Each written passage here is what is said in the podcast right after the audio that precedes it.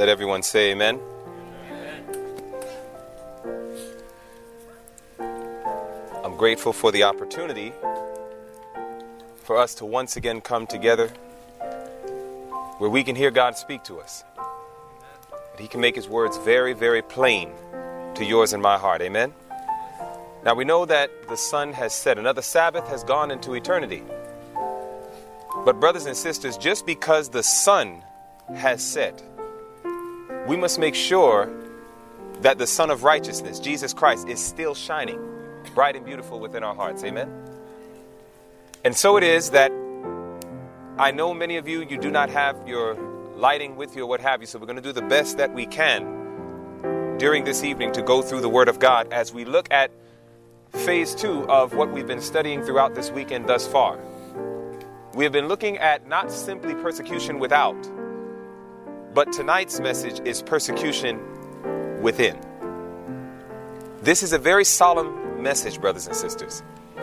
It is not something that brings joy to my heart to share this with you, but at the same time, I know that God's ministers are commissioned to tell the people the truth. Because it's the truth that makes people free. Amen? And so it is that my mission is not to lie to you because the scripture says no lie is of the truth. No lie is connected to Jesus. And therefore, it is not my desire to tell you lies, but I want to tell you the truth. And it's a most solemn truth indeed. And I pray that as we get ready to pray, that we will be, be able to hear the voice of God speaking to our hearts to help us understand how we can make sure that we remain persuaded over the fact that Christ can keep us all the way until the end. So before we do that, let us bow our heads for a word of prayer as we approach the throne of grace. Father in heaven, Lord, I'm grateful for the opportunity to share this message with your people. And Father, I know that this message has liberating power. But Lord, I know it also breaks your heart because what's being presented tonight was never your desire to be a reality. But Father, we know that you give us these words of inspiration that we might learn from them, that we might be warned and that we might understand the times in which we live, and that we know how to fight the good fight of faith. And so, dear God, we simply once again invite your presence in a marked manner, not simply within this campgrounds, but Father, within our hearts. We come to you as David, your servant, came to you, praying the same prayer he prayed when he said, Lord, open thou mine eyes and help us to behold wondrous things out of thy law. Father, please hide me. Let not myself be seen in the midst of this presentation. May Jesus be lifted up. May we behold Christ our Savior. And as we behold him, by your grace, may we all become changed. For this is our prayer and our thanksgiving that we give in the worthy name of Jesus Christ, our Lord and our Savior. Let everyone say, Amen. Brothers and sisters, it's a reality. There will be many outside of the faith, many outside of God's church, that will try to cause our minds to turn away from Jesus. And we saw that earlier today, the various methods that Satan uses through these outside influences. But there is a story in the Bible that told a very most marked point that I, I, I, thought to myself, I said, Father, this is perfect to share with your people to really get this point across. And this story is found in the book of 1 Kings, the 13th chapter. And in 1 Kings chapter 13, I want to read something to you, and I want you to consider the point that is being pressed here because God wants us to understand that there's another great danger. Just because you and I have had the victory by the grace of God over the outside influences of this world, when they are trying to distract us and cause us to fall away or fall aside and turn away from God's truth, there is another point that God wants to bring out to us, and it's found in the book of 1 Kings, the 13th chapter. And the Bible says in 1 Kings chapter 13, I'm going to start at verse 1. It says, And behold, there came a man of God. What was he? A man of God. A man of God. It says, And behold, there came a man of God out of Judah by the word of the Lord unto Bethel. And Jeroboam stood by the altar to burn incense. It says, And he cried against the altar in the word of the Lord and said, O altar, altar, thus saith the Lord, Behold, a child shall be born unto the house of David, Josiah by name. And upon thee shall he offer the priests of the high places that burn incense upon thee, and men's bones shall be burnt upon thee. And he gave a sign the same day, saying, This is the sign which the Lord hath spoken. Behold, the altar shall be rent, and the ashes that are upon it shall be poured out. And it came to pass, when King Jeroboam heard the saying of the man of God, which had cried against the altar in Bethel, that he put forth his hand from the altar, saying, Lay hold on him. And his hand which he put forth against him dried up, so that he could not pull it in again to him. Notice what it says next now. Verse 5 The altar also was rent, and the ashes poured out from the altar, according to the sign which the man of God had given by the word of the Lord.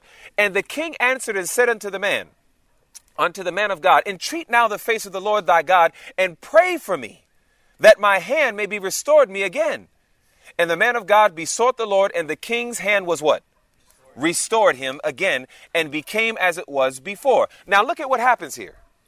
Thus far, the man of God comes and he comes giving a prophetic utterance. The king, he did not like what he heard, so therefore the king tried to stop him. And when the king tried to stop him, all of a sudden his hand became messed up. He got so scared by this incident that the king now says, Listen, please pray to your God. Ask him to please help my hand turn back to its normal state. The man goes ahead and he decides to do it. Now, if you were the king, would you be happy or sad that your hand has been restored? You'd be happy, right? So here it is the king's hand is now restored. Now, notice what the king says to the man of God in the next verse. In verse 7, it says, And the king said unto the man of God, Come home with me and refresh thyself, and I will give thee a reward. Now, look at how the man of God responds. It says, And the man of God said unto the king, If thou wilt give me half thine house, I will not go in with thee, neither will I eat bread nor drink water in this place. Now, why did he say that? Notice what it says in the next verse. Watch this now, stay with me. It says, For so was it charged me by the what?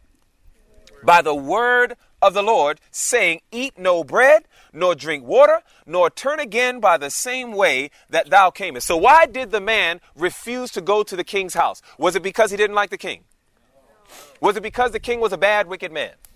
Why did he not go into the king's house? Because he was being obedient to the word of the Lord. He knew that the word of God came to him and gave him instruction do not stop, do not go in this man's house.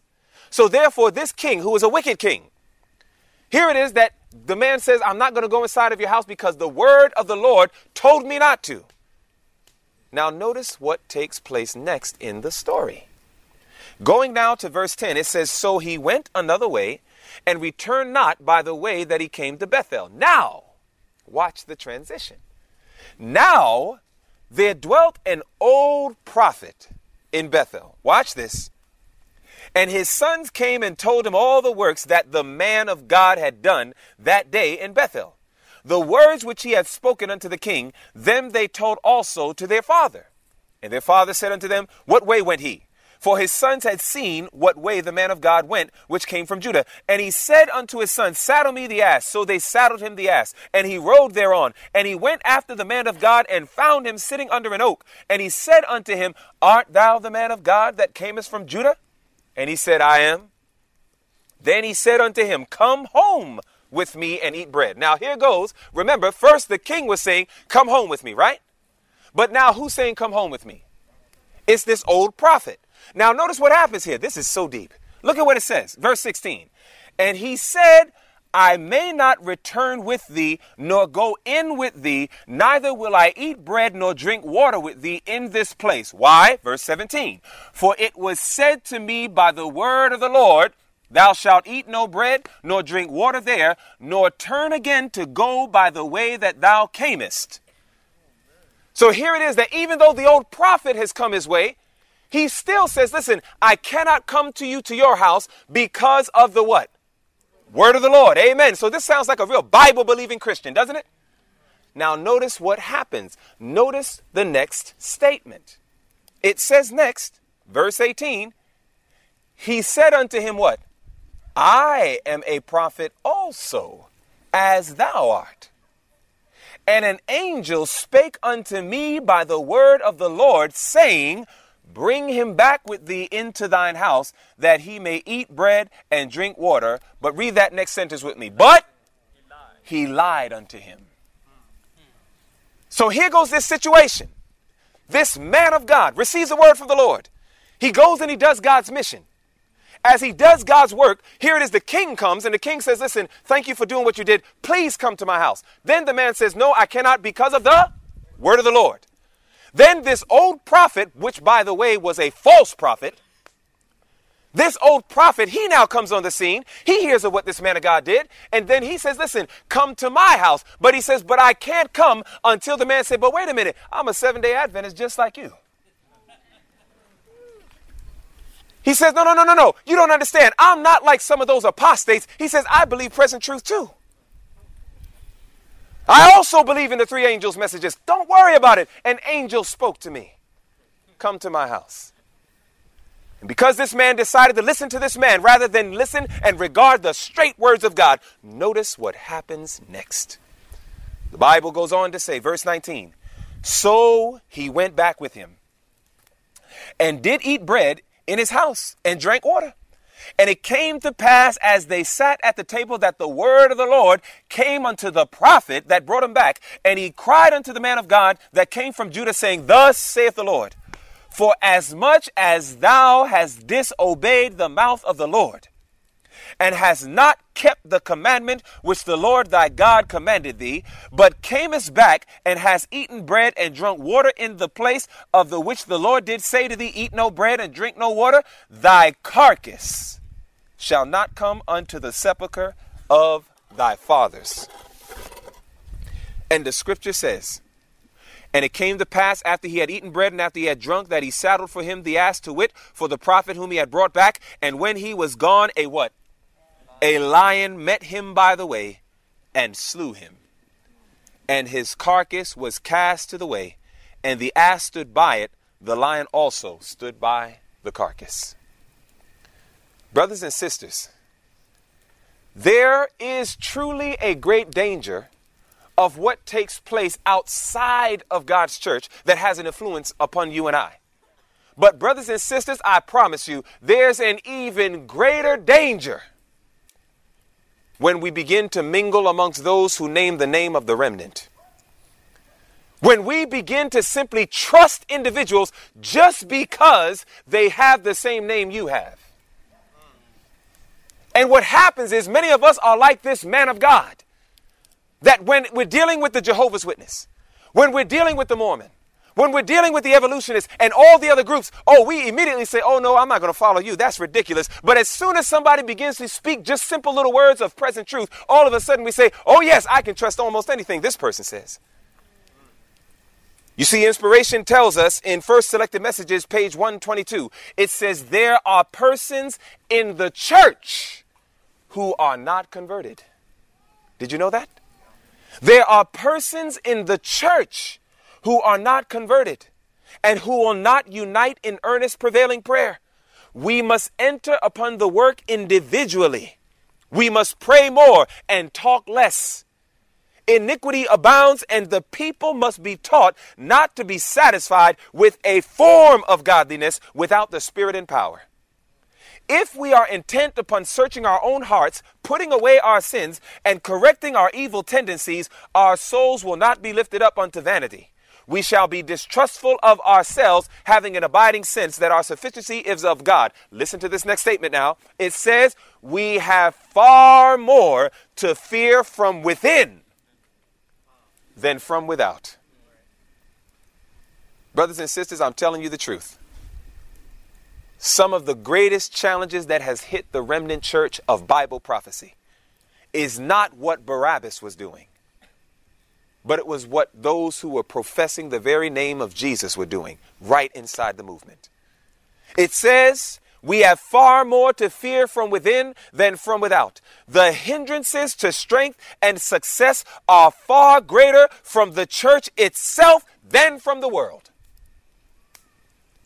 Unbelievers have a right to expect that those who profess to be keeping the commandments of God and the faith of Jesus will do more than any other class to promote and honor by their consistent lives, by their godly example, and their active influence the cause which they represent. But how often have the professed advocates of the truth proved the greatest obstacle to its advancement? The unbelief indulged, the doubts expressed, the darkness cherished, encourage the presence of evil angels and open the way for the accomplishment of Satan's devices. We're talking about persecution from within. While there are situations taking place, brothers and sisters, all throughout this world where there are those who do not believe our truth, do not upstand and lift up the messages of the three angels, yes, it is true. There are going to be influences without that are going to try to keep us from standing upon the sure word of God. But, brothers and sisters, Satan understands that the best way to take down his enemies is not to simply attack them from without, but Satan has an attitude that says, if I can't beat them, then I will join them. And do you know that Jesus himself understood this? And this is why in Matthew, the 13th chapter, Jesus gave us a pictorial of it. Go to Matthew, the 13th chapter. In Matthew chapter 13, Jesus understood this point. You see, this ought not to surprise us. It should not surprise anybody that not everybody who says they are Israel are of Israel. In Romans 9 and verse 6, Paul understood that. He said, Not all who say they are Israel are Israel. So it is that there are many today who are claiming that they believe in the Seventh day Adventist message. But, brothers and sisters, there are many who do not believe in our message. And Jesus understood this to the point that he gave us a little pictorial in the future of what was going to take place. In Matthew, the 13th chapter, this is how Jesus broke it down. It says in Matthew, the 13th chapter, and if you're there, let me know by saying amen. It says in verse 24, Another parable put he forth unto them, saying, the kingdom of heaven is likened unto a man which sowed good seed in his field. But while men slept, his enemy came and sowed what? Tares among the wheat and went his way.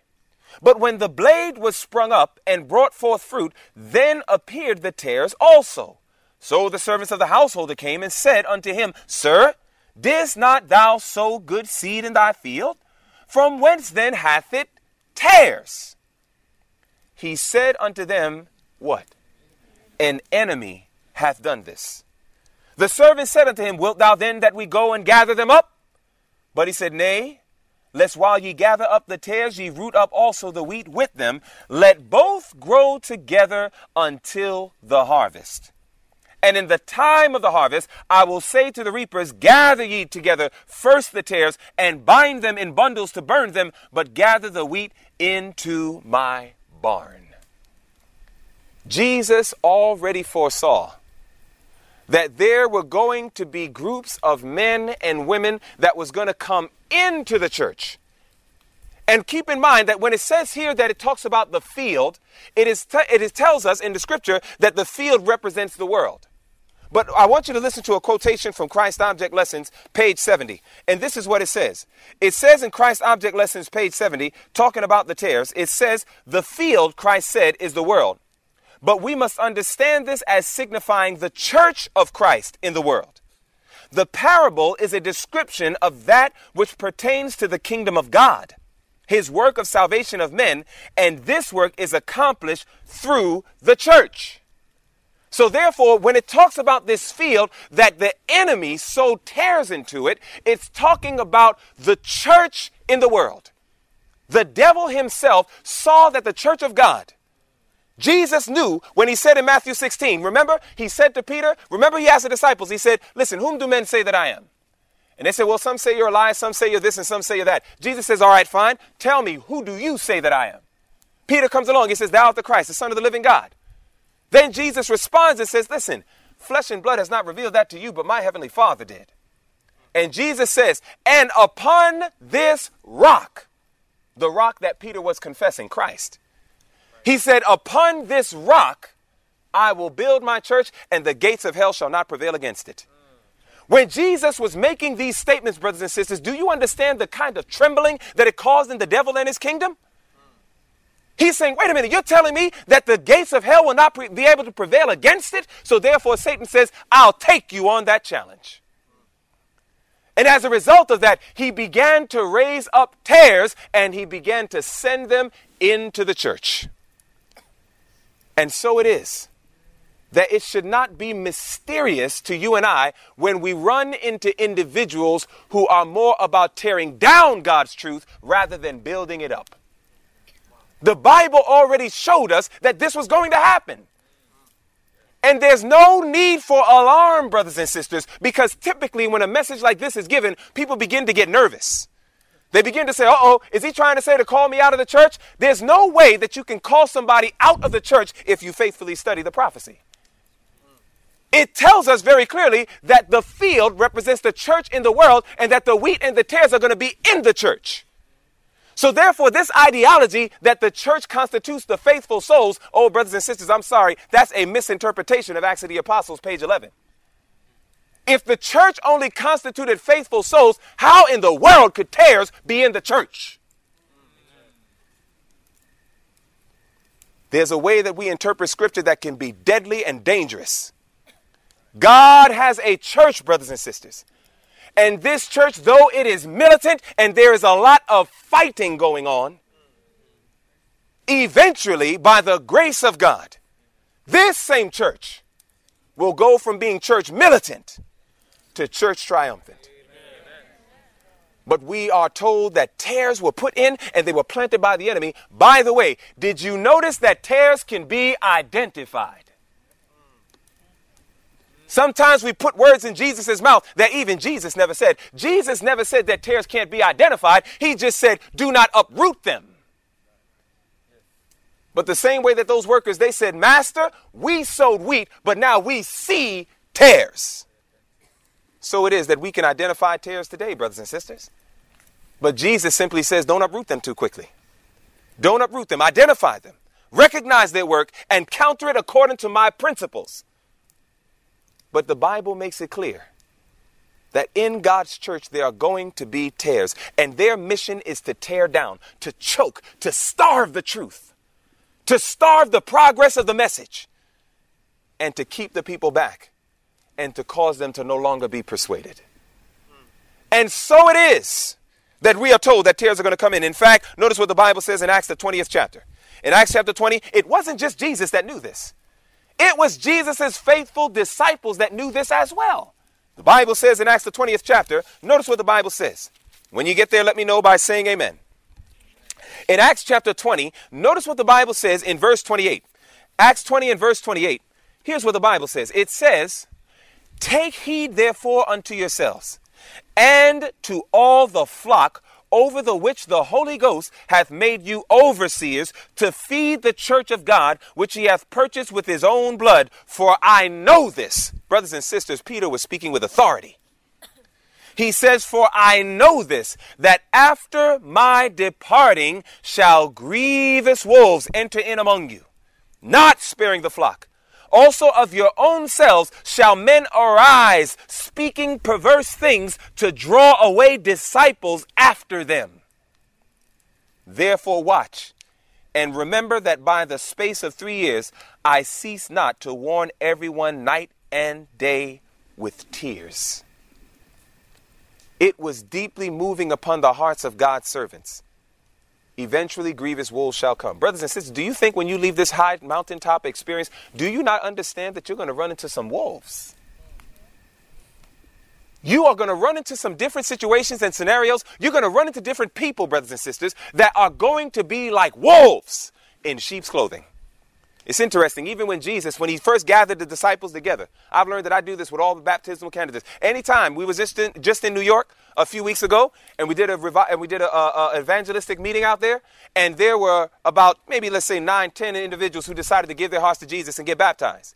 Well, as we were baptizing these individuals, I gave the final address, and I followed in the footsteps of my master in Matthew chapter 10, as soon as Jesus gathered the disciples together, do you know one of the first counsels Jesus gave to those disciples? He said, Beware of wolves in sheep's clothing.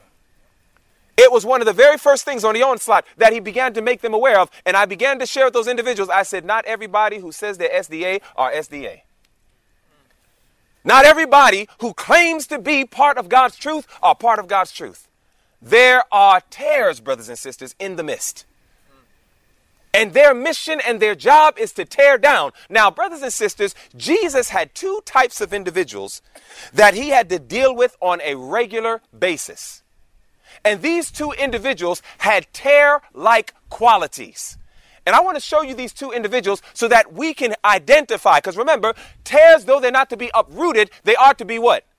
Identified. So there it is. I want us to see if we can identify some tares tonight. And I want you to see something that the Bible says. I want you to notice what the Bible says. First and foremost, there were two groups that were normal persecutors of Jesus Christ. These two groups were called the Pharisees and the Sadducees. And in these two groups, they both had character qualities of tares because remember, a tare is a weed. That's what the word tare means. It means a weed. And the same thing that a weed does, it chokes the life out of the plant so that it cannot grow and flourish. So it is that they tried to choke and snuff out the life of Jesus. And these Pharisees and these Sadducees, in fact, these two groups who hated each other, the one thing they both knew is that they hated Jesus. So therefore, hatred brought them together to crucify the Messiah. And here it is that I want you to see something. Here it is that when we're talking about Pharisees, I want us to do some identifying points. Let's find out some things about Pharisees. Let's go to the book of Philippians, chapter 3. Because we need to find out who would constitute the modern day 2010 Pharisees. The Bible says in Philippians, chapter 3. And when you get there, let me know by saying amen. In Philippians, the third chapter, we get an idea now because, brothers and sisters, there are Pharisees today. Make no mistake about that. The Bible says in Philippians, the third chapter, notice what it says in verse 5. Paul was one who was making it known that he himself was a Pharisee. And I want you to see how he described himself. Because once we see this description, we can get a pretty good idea of what constitutes a modern day Pharisee. Here it is in Philippians chapter 3. Let's start at verse 1. It says, Finally, my brethren, rejoice in the Lord. To write the same things to you, to me indeed is not grievous, but for you it is safe. Beware of dogs. Beware of evil workers. Beware of the concision. For we are the circumcision which worship God in the spirit and rejoice in Christ Jesus and have no confidence in the flesh. Though I might also have confidence in the flesh, if any other man thinketh that he hath whereof he might trust in the flesh, I more. Verse 5 Circumcised the eighth day of the stock of Israel, of the tribe of Benjamin, and Hebrew of Hebrews, as touching the what? As touching the law, a Pharisee. So, what do we learn about Pharisees according to the verse? Pharisees profess to be law keeping people. He says, as touching the law, a what? Pharisee. So therefore he says, I am a Pharisee because as touching the law, blameless. I follow it to a T. So when we look at Pharisees, these are individuals who are sticklers for the law. These are individuals who make sure that they dot every I and cross every T. They follow every single detailed point, but notice something here. In Matthew, the 23rd chapter, notice another point that magnifies these Pharisees. Go to Matthew, the 23rd chapter. In Matthew chapter 23, let's notice what the Bible says. Matthew, the 23rd chapter. And when you get there, let me know by saying amen. In Matthew 23, Jesus now begins to expound a little further into this concept of what constitutes a Pharisee. And in Matthew 23, notice what it says next now. It says in Matthew 23, verses 1 to 6, it says, Then spake Jesus to the multitude to his disciples, saying, The scribes and the who? And the Pharisees sit in Moses' seat. All therefore whatsoever they bid you observe, that observe and do. But do not ye after their what? Works, for they say and do not. What do we just learn about Pharisees? They're hypocrites. They go around lifting up a law and they talk about how they're trying to follow the Bible and spirit of prophecy to a T. But the truth of the matter is, is that they themselves will speak a word that they themselves are not living. Let's go a little further. It goes on to say next now, verse 4, it says, For they bind what kind of burdens? Heavy burdens, brothers and sisters. They bind heavy burdens and grievous to be borne, and lay them on men's shoulders, but they themselves will not move them with one of their fingers. Isn't that something? Mm. It says, But all their works they do for to be seen of men. Have mercy. Brothers and sisters, we're identifying modern day Pharisees. It says they do their works so that they can be recognized, that they can develop a group of followers, that they can get a whole bunch of people to lift them up, and that they may follow them and do as they lead, and they become a great leader. It says in verse 6 and love the uppermost rooms at feasts and the chief seats in the synagogues. Now, in looking at this, we already begin to see some things about Pharisees that we should start being able to connect the dots as far as what constitutes a modern day Pharisee. But I want to show you one more thing Matthew 15. In Matthew 15, we're going to look at one more thing. In Matthew, the 15th chapter, bringing it out again, because here's some things that they do today, brothers and sisters, that you and I need to understand. In Matthew, the 15th chapter, we get another picture now. In Matthew 15, in verse 1, notice what the Bible says. If you're there, let me know by saying amen. In Matthew 15, 1, it says, Then came to Jesus scribes and Pharisees, which were of Jerusalem, saying, Why do thy disciples transgress the tradition of the elders? For they wash not their hands with, with when they eat bread. But he answered and said unto them, Why do ye also transgress the commandment of God by your what? Traditions.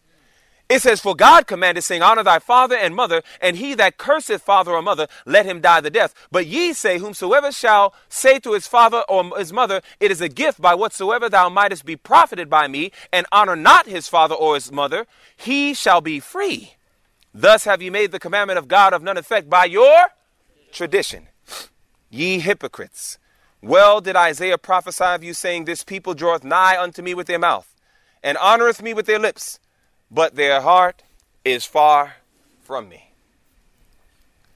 Today, there are many individuals in the church, those who name the name of Christ, those who name the name of the remnant, the Seventh day Adventist church. There are people today, brothers and sisters, that are trying to make it sound like everything that they do is according to the Bible and spirit of prophecy. But number one, they begin to do things and to profess things and to teach things that they themselves are not even practicing. Another thing that they do is they begin to add to the words of God. They begin to take little traditions, little things that they have a niche for, and they begin to hold on to it and they begin to add it to their understanding of Bible and spirit of prophecy. And as they do this, they begin to even make it a point that if you don't follow as they are following the interpretations, you're an apostate. You see, in Proverbs chapter 6, verses 16 through 19, the Bible says there are six things that the Lord doth hate, yea, seven. In verse 19, it tells us the seventh one. And it says the thing that God hates, number seven, is He says, those who sow the seed of discord amongst the brethren. Jesus said, This is how they shall know that you are my disciples when you have love one for another. But many of these Pharisees today, what they're doing is they're finding any little niche, any little thing they can to create segregation amongst the people of God. They begin to use things and they begin to even sometimes use charts. And they begin to say things like, if you do not acknowledge these charts, like how we acknowledge them, you're not a true Seventh day Adventist. You don't see the light like how we see it. You see, brothers and sisters, there are people who are allowing things, quite honestly, that do not even exist to cause a segregation amongst the people of God. Now, brothers and sisters, I'm not going to speak in parables anymore. I'm going to talk to you straight. Listen to me. There are individuals today who will take a statement, not even a statement, a figure that was on William Miller's chart. And they will begin to use that figure as a means of saying, if you do not believe in this number called the 2520, if you don't believe in this 2520 prophecy that took place, you are an apostate. Did you know that there are certain individuals like that? I remember there was one man, he sent an email to a good evangelist friend of mine, and he literally made it sound like the General Conference of Seven day Adventists because they do not acknowledge the 2520. They are not truly standing upon the principles of truth. Modern day Pharisee. Now listen to this. What disturbs me about this, brothers and sisters, is that number one, do you know there are seven day Adventists today that still go around talking about this? There's a 2,520 year prophecy. And you know what's so disappointing? We have really fallen away from the truth that God has given to us as a people. You want to know why? Because, brothers and sisters, we were taught how to study the Bible. The Spirit of God leads us line upon line, precept upon precept, here a little, there a little. Amen? Amen? That's, a, that's a method that the Spirit of God uses to study the Bible. But do you know what most people did? They took a chart with a number on it And then they took an abstract quotation from the Spirit of Prophecy where Ellen White spoke highly of the chart and that nothing should be altered on it, but they did not finish the statement. She said nothing should be altered on it except by inspiration. In other words, if inspiration says something on this chart was wrong, then it has an, they have an authority to remove it. And people forgot about that. So you know what they did? They started going around talking about a 25 20.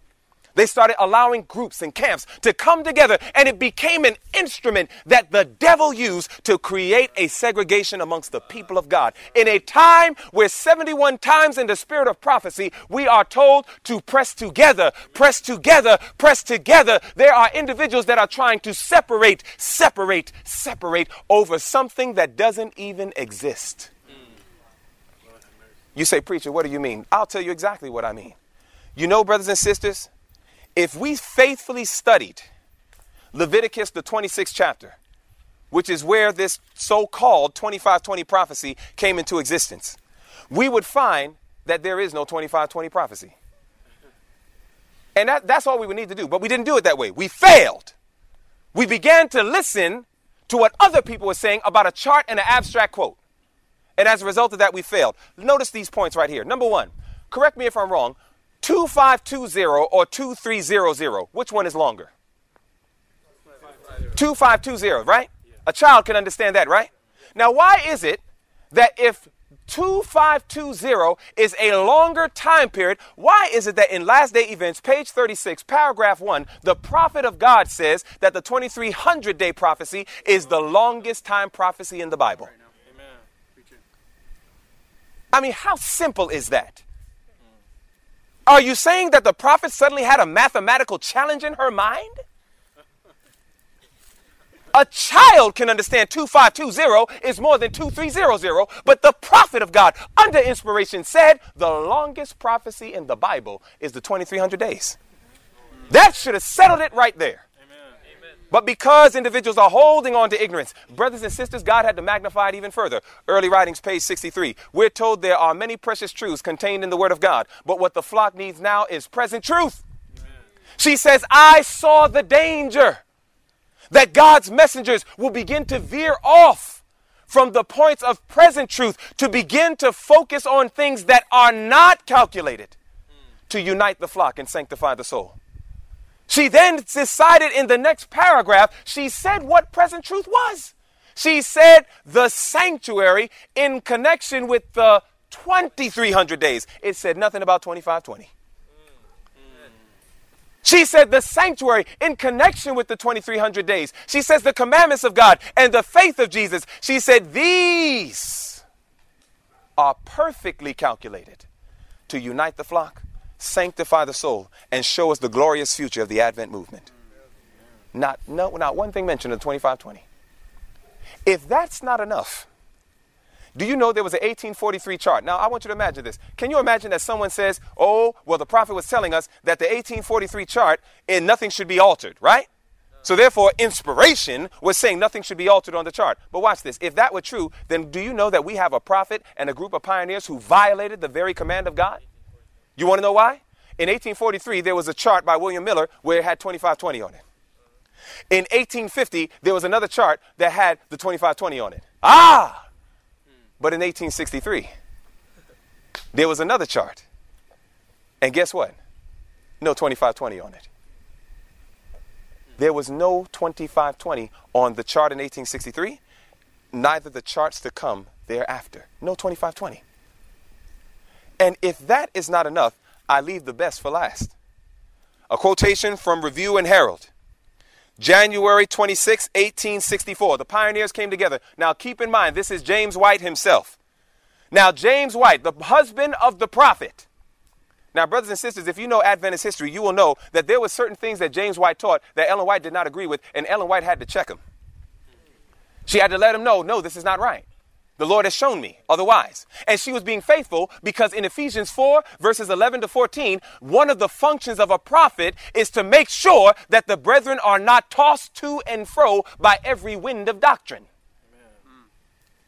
Now, here it is that the husband to the prophet makes a statement like this. Listen to this. This was in Review and Herald, January 26, 1864. And I want you to listen what they said on the study of the 2520. It says, So then, this was their conclusion.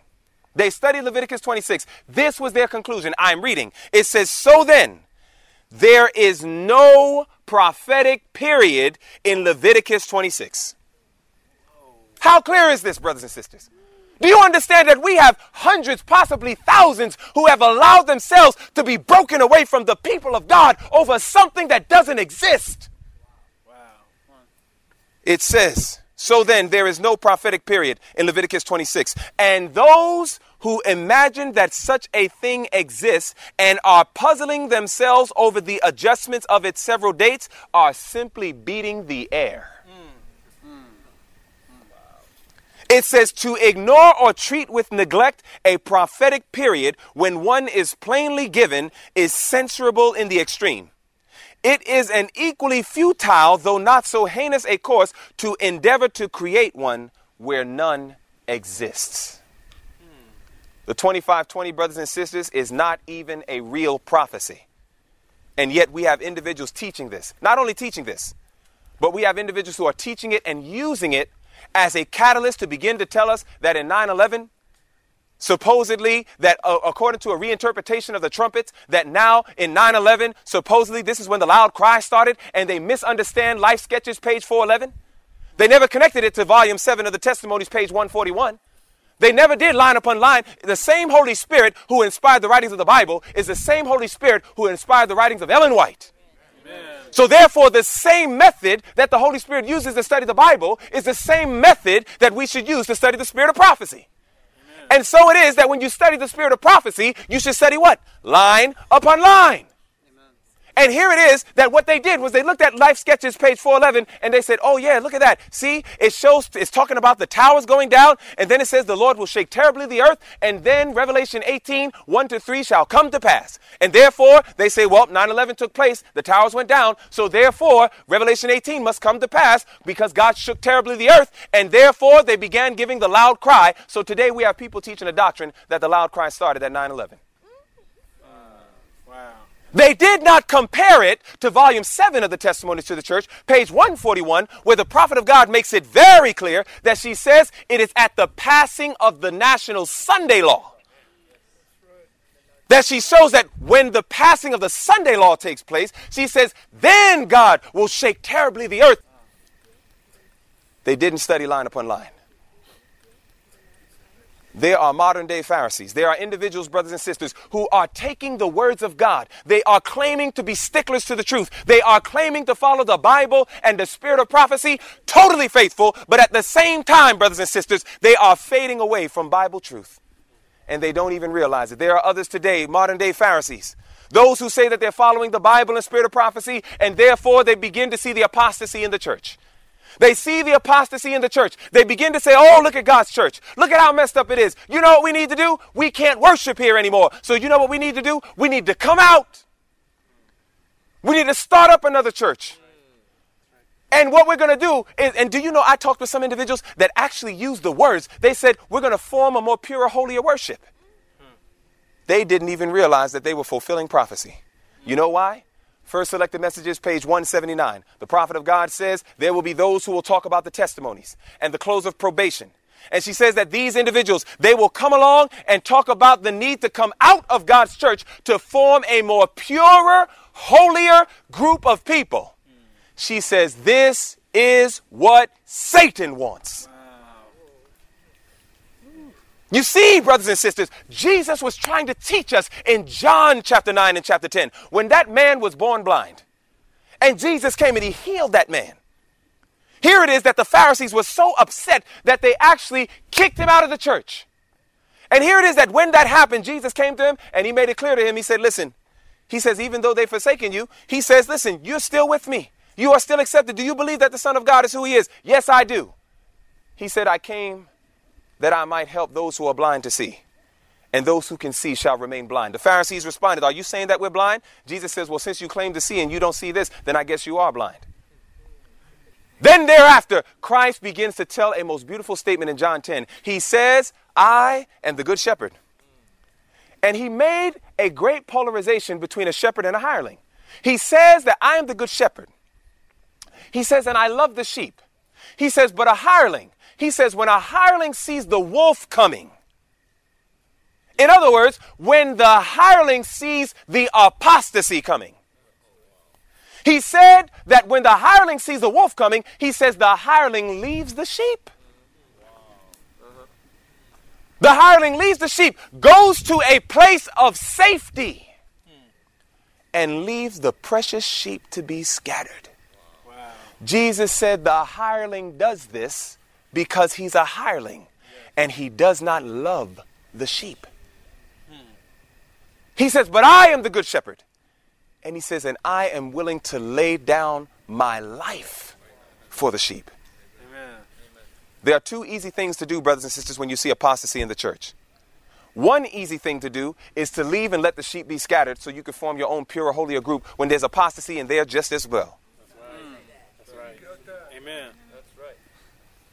The second thing that's easy to do is to sit back and watch the brethren get leavened by apostasy and you sit back and do and say nothing, and you say, oh, well, God will fix this someday. Inspiration says that that's, a, that's worse than a crime to sit back and to watch apostasy leaven the brethren. The hardest thing to do is to stand up in the midst of the apostasy, to understand that I could get hit by the crossfire at any moment. Lose my ministry, lose my job, lose my influence. But the love of Christ needs to compel us. There's too many politically correct ministries out here.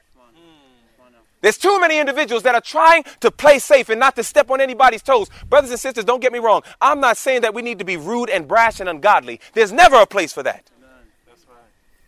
But how in the world can you watch the sheep literally get their throat cut and not say anything? Because you're scared of what somebody's going to say. We need the love of the shepherd. I'm serious. We need the love of the shepherd. Because if we don't have the love of the shepherd, we're going to fall in one of two extremes. Either we're going to leave the church and we're going to go ahead and try to form some other group, or we're going to stay in and just become neutral and laid back and just say, oh, well, one day God will fix it. There are many ways that we can understand these modern day Pharisees, these religious zealots these individuals who claim that they're following the Bible and the spirit of prophecy to a T, but at the same time they're turning away from the truth and they don't even realize it. There are modern day Pharisees, but you know what? It wasn't just Pharisees, it was also Sadducees. Is that right? Yes. I believe we need a Bible definition of who a, a, Sadducee is, don't you? We found out who a Pharisee is, right? We can understand it a little better we can understand that these are those who are claiming to stick to all the truths, but what they will do, and that's another thing that amazes me. Nine times out of ten, the very same individuals who are preaching a high and holy standard from up front, they dare not live it in their homes. Do not be like the Pharisees, Jesus said, for they say and they do not. Brothers and sisters, my wife and I, we had to study this thing out. We had to learn if we're going to try to speak to God's people, we have to make sure that the truths we're speaking must first have hit our own hearts in our home. Amen. So often, the power of the gospel has been neutralized not by the wonderful, articulate speaker, but by what is seen as it relates to their home, the behavior of their children, the attitude of wife or husband, and the list goes on. Our homes, brothers and sisters, need to reflect these same high and holy truths that we are giving from up front. If we do not do this, we are worse than an apostate. There's a reason why, while one finger points straight ahead, there are three more pointing right back at us. God says you're not even following your own counsels. If the truth be told, the same individuals who are claiming that the church is in apostasy, if you look at most of their homes today, they themselves are in apostasy. We got to make sure that we live the message that we preach. Amen? Now, what does the Bible show us about modern day Sadducees? How would we identify them? Let's notice what the Bible says in Acts 23. We're winding down, Acts 23. And in Acts, the 23rd chapter, we get a picture now of a modern day Sadducee. We got a clearer picture, and there were many applications that we could have applied to the modern day Pharisee, but we used just a few. But now I want us to look at the modern day Sadducee. In Acts, the 23rd chapter, when you get there, let me know by saying amen. It says that the Sadducees, notice what it says in Acts 23, starting at verse 1, and then we'll take it to verse 8. It says, And Paul, earnestly beholding the council, said, Men and brethren, I have lived in all good conscience before God until this day. And the high priest Ananias commanded them that stood by him to smite him on the mouth. Then said, then said Paul unto him, God shall smite thee, thou whited wall. For sittest thou to judge me after the law, and commandest me to be smitten contrary to the law? And they that stood by said, Revilest thou God's high priest? Then said Paul, I wist not, brethren, that he was the high priest, for it is written, Thou shalt not speak evil of the ruler of thy people. But when Paul perceived that the one part were what? Sadducees and the other Pharisees, he cried out in the council, Men and brethren, I am a Pharisee, the son of a Pharisee, of the hope and resurrection of the dead. I am called in question. And when he had so said, there arose a decision or dissension between the Pharisees and the Sadducees, and the multitude was divided. Read verse 8 with me for those who can. It says, For the Sadducees say that there is no resurrection, neither angel nor spirit, but the Pharisees confess both. You see, the Sadducees, they also represented part of the church, but the Pharisees did not hold to the truths that was given to the church. Did you catch that? The Pharisees, they were part of God's church, but the, or rather the Sadducees, they were part of God's church, but they did not hold to all the truths that was given to God's church. The Sadducees were individuals who began to say, Yes, I'm part of God's church, but I don't believe in those three angels' messages. I don't believe in victory over sin. I don't believe in present truth. They think that present truth is some type of location of a building in California. No, brothers and sisters, the Bible says in 2 Peter 1:12 that present truth is the experience of victory over sin while we climb the ladder of grace. Amen.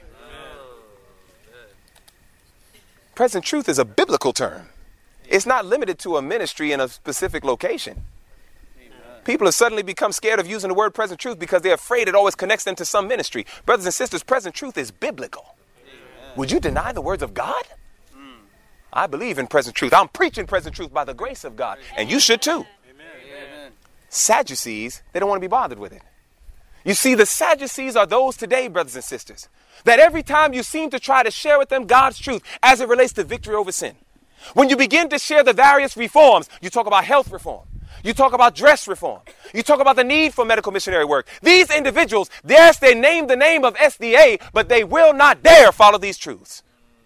They prefer to keep a high theoretical understanding of the truth while they neglect the practical application of the truth that reforms their lives. Brothers and sisters, you have to understand there is no revival if there is no reform. We can leave this mountaintop and say, "Oh, I've been revived all you want." If your life has not changed, you was just you was just experiencing excitement. You was just experiencing some type of electrical feeling in your back. But you were not revived because true revival always brings out true reformation of your life. Amen. The reformation testifies to the revival. And there are individuals today, brothers and sisters, that they want to talk a high and holy standard of gospel truth, but they will not let their lives be reformed. While the Pharisees on one side, they try to make the reform something that constitutes righteousness, the Sadducees feel like I can be righteous without being reformed. And when you study Great Controversy carefully, 571, it tells us very clearly that this was the secret of the papacy's power to get people to believe either their works make them righteous or that they can sin and be righteous anyhow. And today we have modern day Pharisees and modern day Sadducees. We have individuals. This is why, brothers and sisters, today when you meet an individual who says, I don't believe in the sanctuary truth, I don't believe that there is a sanctuary in heaven, like we remember in 1980 when we saw Desmond Ford, and he turned his back on all these truths and had several ministers follow after him. And there are people today who are still echoing those devilish lies. Mm. Brothers and sisters, you just identified a tare. When you meet these individuals who will go around saying, My health has nothing to do with my salvation. Wow. You ever heard people say that? Oh, yeah. Brothers and sisters, let me make, make, let me make something very plain. The food that you eat gets broken down into blood. And that blood is what has to circulate throughout the body to provide all of the different things that the body needs, especially the brain, which houses the mind. And therefore, if I eat food that is debilitated, fevered, and diseased, then it's going to give me debilitated, fevered, and diseased blood.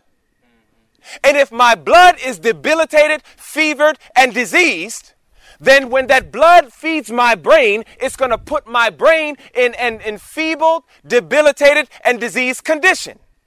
And if my brain is in an enfeebled, debilitated, diseased condition, then my mind will not be able to really identify present truth. This is why Counsels on Diets and Foods, page 54, the prophet of God says, Those who indulge in appetite can never understand present truth. Therefore, if I eat food that is healthy, nourishing, and vibrant, then what will happen is it'll make my blood become healthy, nourishing, and vibrant. And if my blood is healthy, nourishing, and vibrant, then it'll cause my brain to become healthy, nourishing, and vibrant. And if my brain is healthy, nourishing, and vibrant, then my mind, when present truth is downloaded from the most holy place, then my mind is now in a condition that I can receive this truth and apply it in my life and share it with others. This is why Paul says in Romans 7, verse 25, he says, We serve the law of God with our mind. And people have the nerve to say your health has nothing to do with your salvation. You know, when you often think about the sins of Sodom, when you think about the sins of Sodom, everybody loves to go to all that bestiality, homosexuality, and all that stuff. But do you know what was number two on their list? Go to the book of Ezekiel 16. People talk about health has nothing to do with my salvation. That's because we're not studying the Bible. Ezekiel 16, Ezekiel the 16th chapter. And I love how the Bible calls it, calls it iniquity. You know what iniquity is? It's not just a bad thing you did. Iniquity is premeditated sin. You know it's wrong, but you're going to do it anyhow. And here's what the Bible says in Ezekiel 16. Notice what the Bible says in Ezekiel 16, verse 49. Here's what it says It says, Behold, this was the iniquity of thy sister Sodom. What's the first thing on the list? Pride. What's the next thing? Fullness of bread. Stop right there. What does fullness of bread mean? Gluttony. What's gluttony? Overeating. You mean to tell me that the Bible calls overeating iniquity? God makes it clear, brothers and sisters. Remember, Sodom was destroyed. Sodom was destroyed because of their practice of iniquity. And the Bible says that overeating is an iniquity. And there are Sadducees today that are going around saying this health reform message. Think about it. When the children of Israel was delivered in Exodus 15, in Exodus 16, the first thing God did was change their diet. You think that was ironic? It says in Counsels on Diets and Foods, page 374, it says God changed their diet and gave them the food best adapted to prepare their minds on what they were about to receive on Mount Sinai. So therefore, God saw the need to change their diet. As soon as they came out of Egypt, the first thing God did was change the diet. As soon as the Seventh day Adventist Church was organized in 1863, here comes the month of June 1863, and God gives us the health reform message. We're modern day Israel. God is the same yesterday, today, and forever. There are people who say, What in the world does health reform have to do with the third angel's message? It has everything to do with it. The Bible says, Here is the what of the saints. Here is the patience of the saints. So, therefore, these saints that keep the commandments of God and also have the faith of Jesus, the Bible describes them as patient. But the Bible also says that God is a God of order. 1 Corinthians 14 33 and 40. And the order of God in 2 Peter 1 is he says, first comes virtue, then comes knowledge, then comes temperance, then comes patience. So, what is it that comes first, temperance or patience? So, therefore, an intemperate man can never be a patient saint. That's all that Ellen White said in Counsels on Diets and Foods, page 50. She said, An intemperate man can never be a patient man. And people have the nerve to say health reform has nothing to do with your salvation. I'm amazed.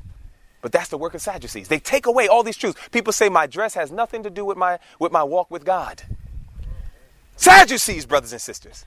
All the truths that have been given to us, and they turn away from it, but they still think they can walk with Jesus. We have been told that our dress testifies of the connection that we have between us and Christ. And dress reform is a topic that seems to be so taboo, we don't even hear most present truth ministers preaching on it. Why? I don't know. It's a truth that's been given to us like anything else. It always gets quiet when we talk about dress. Ain't that something? Brothers and sisters, understand your body represents the temple of God. Amen? Amen. Your body represents the temple of God. Now, what part, the, the, uh, the, the, sanctuary, it had two apartments. Is that right? Amen. What were they called? Holy place and what else? Most holy place. Which part of your body do you believe represents the sanctuary? Holy or most holy? Most holy. I would say most holy. You want to know why? What was in the most holy place? Ark the Ark of the Covenant. What was in the Ark of the Covenant? The Ten Commandments. What did God say He was going to do with your mind? He says, I'm going to write my laws in your mind. Is that right? Then we were told that the Shekinah glory, which was the very presence of God, was also in the most holy place. Is that right? And then God also said, What? Know ye not that your body is the temple of the Holy Ghost in which I dwell in you? Is that right?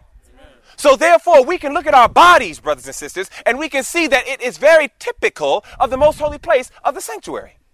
Now, if the common man were to see any particular in the most holy place, what would happen to him? He would die. Now, brothers and sisters, what that tells us then, especially ladies,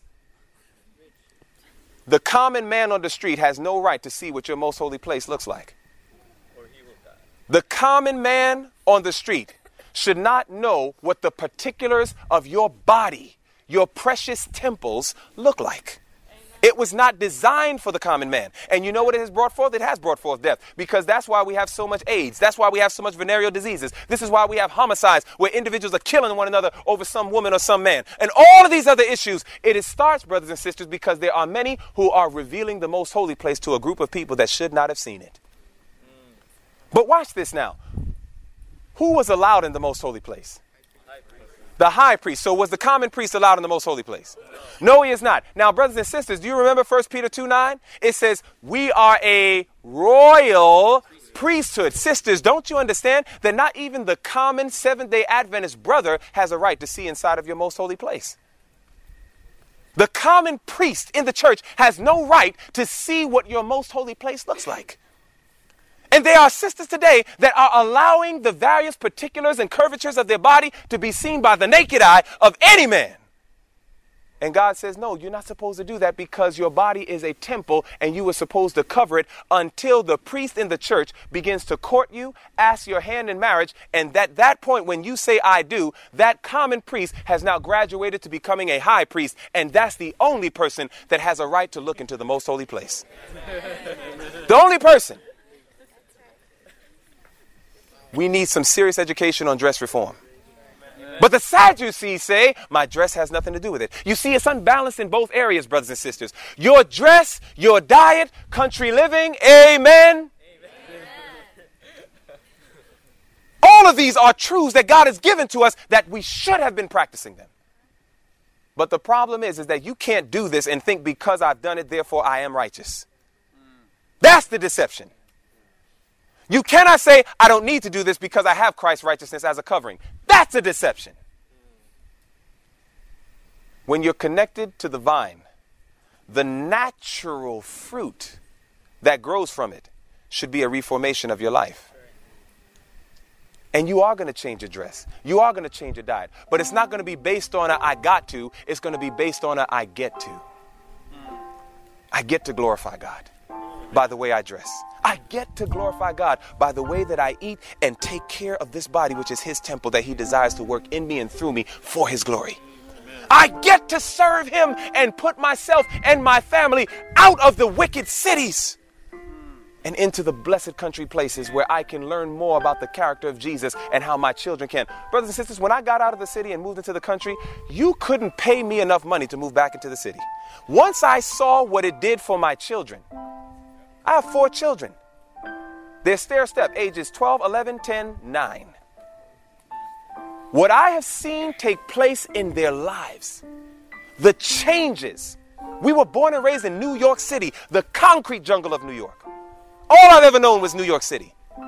And I'm telling you, live New York lifestyle, had a lot of that stuff to get out of me. But I'm telling you, when we got out there into the country places, I was able to see God work, and He mostly ministered to me through my children. Is the same thing that happened to Enoch. When Enoch had a baby, he became even more confirmed in God. Brothers and sisters, I'm telling you what I've seen. All of these things that God has given to us are blessings. I get to do this.